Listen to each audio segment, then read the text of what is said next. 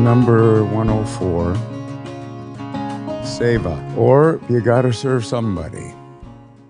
I have too many quotes for this podcast episode. I'll see if I can work them all in. Uh, the first quote is from the Bengali poet, philosopher, author, composer, Rabindranath Tagore. Tagore won the Nobel Prize for Literature in, I believe, 1913. His work was brought to the West and championed by William Butler Yeats, which is fascinating because Yeats was always looking for evidence of the unseen. He was quite famous for going around and debunking various psychics and occultists in London around the turn of the century and into the 20s and 30s. Not because he wanted to debunk them, but because he was looking for something real. And evidently, in the work of Tagore, he heard something real. Tagore says, I slept and dreamt that life was joy. I awoke and saw that life was service. I acted, and behold, service was joy. That's a fantastic argument for engaging in acts of service. And to give us perhaps even more reason to seek the use of service for our own personal benefit. I'll read something that my friend Bird sent to me this morning. It's something from Dr. Chris Niebauer, a neuropsychologist. And he states Eastern philosophy says there is no self, quote unquote. Science agrees. And then he offers a quote from Wei Wu Wei. Why are you unhappy? Because 99.9% of everything you think and of everything you do is for yourself. And there isn't one. Niebauer continues, Western philosophy typically conceptualizes the self as a stable, controlling entity, comparable to a pilot, while Eastern philosophy, such as Buddhism, argues that the self is an illusion, a byproduct of our thought processes. Modern neuroscience provides evidence that aligns with the Eastern view, revealing that the left hemisphere of the brain constantly creates narratives to interpret reality, leading to a mistaken identification with these self narratives. This false sense of self, which is often equated with the incessant internal dialogue, contributes significantly to human mental suffering. Save Seva is a Sanskrit word that means selfless service or service to God. In India and here in the US, it's standard in most ashrams that members perform daily seva.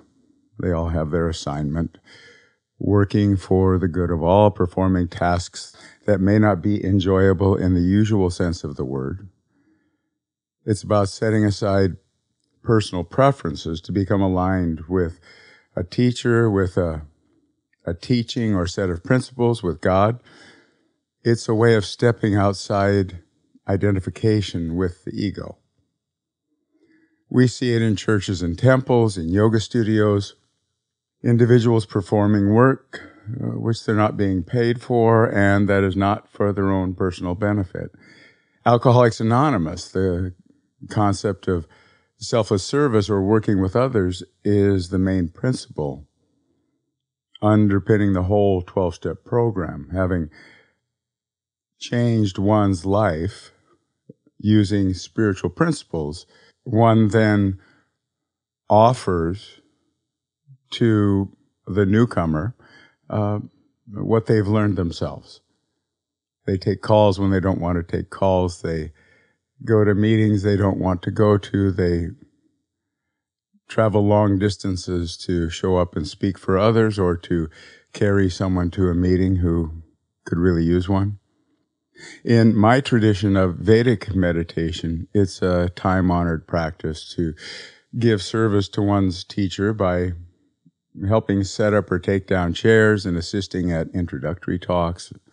I went down the road to becoming a meditation teacher myself simply by pitching in when I saw something that could make things easier for my own teacher, leaving him free to do the work that he knew how to do, counseling other students or teaching them meditation. I set up chairs, took down chairs, welcomed people to the talks simply because it's what we do. It's, it's, it's the way we can feel as if we're offering something to something greater than ourselves.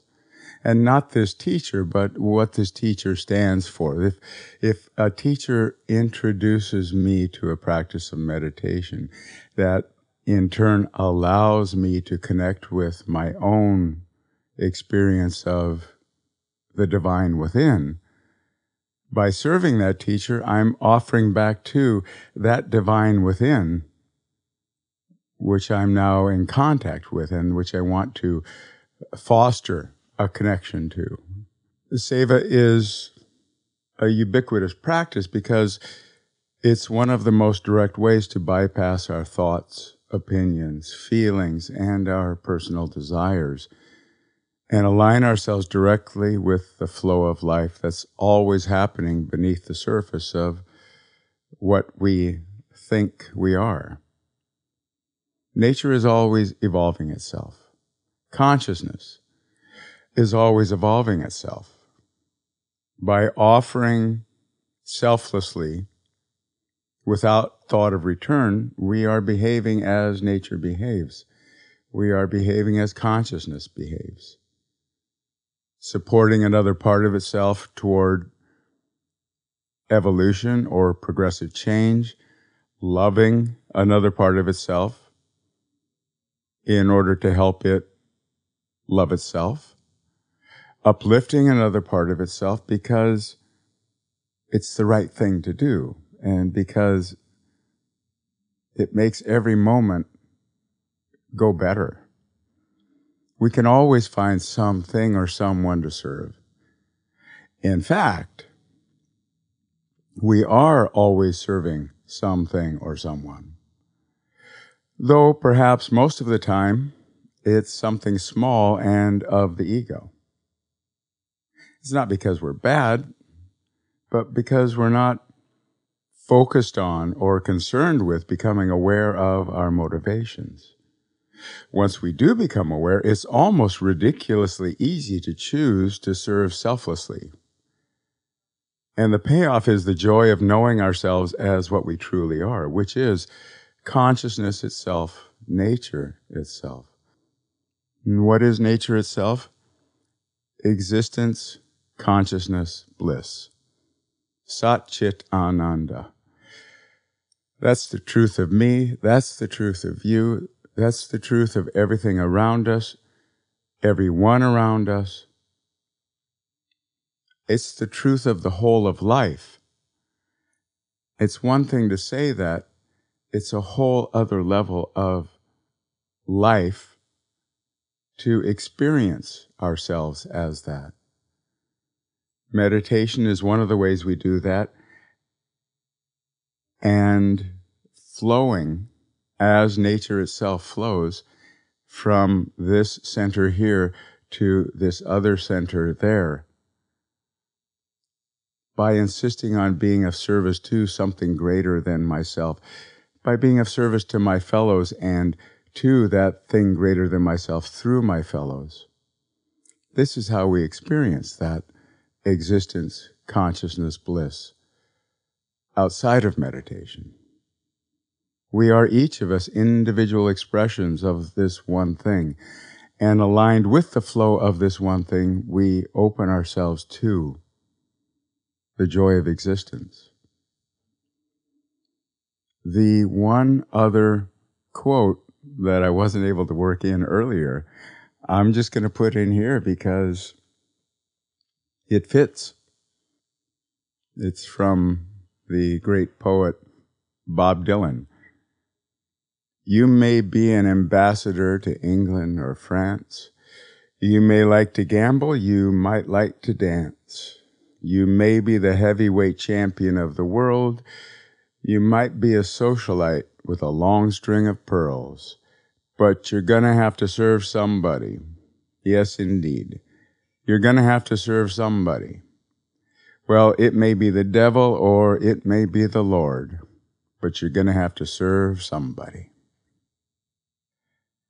Today, I will step outside the idea of trying to fulfill my individual needs, and I will give of myself to another without expecting anything in return. I will ask the universe what it would have of me, and I will keep my eyes open and my ears open to see and to hear where I might be of service. Thanks for listening. Have a great day.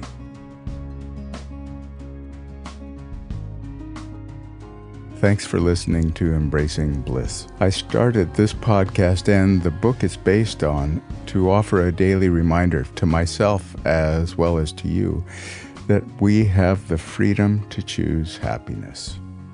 And if ever we needed happiness and freedom to choose in this world, now would be that time. So please do share it with someone you love, send it to a friend, and also please stay in touch.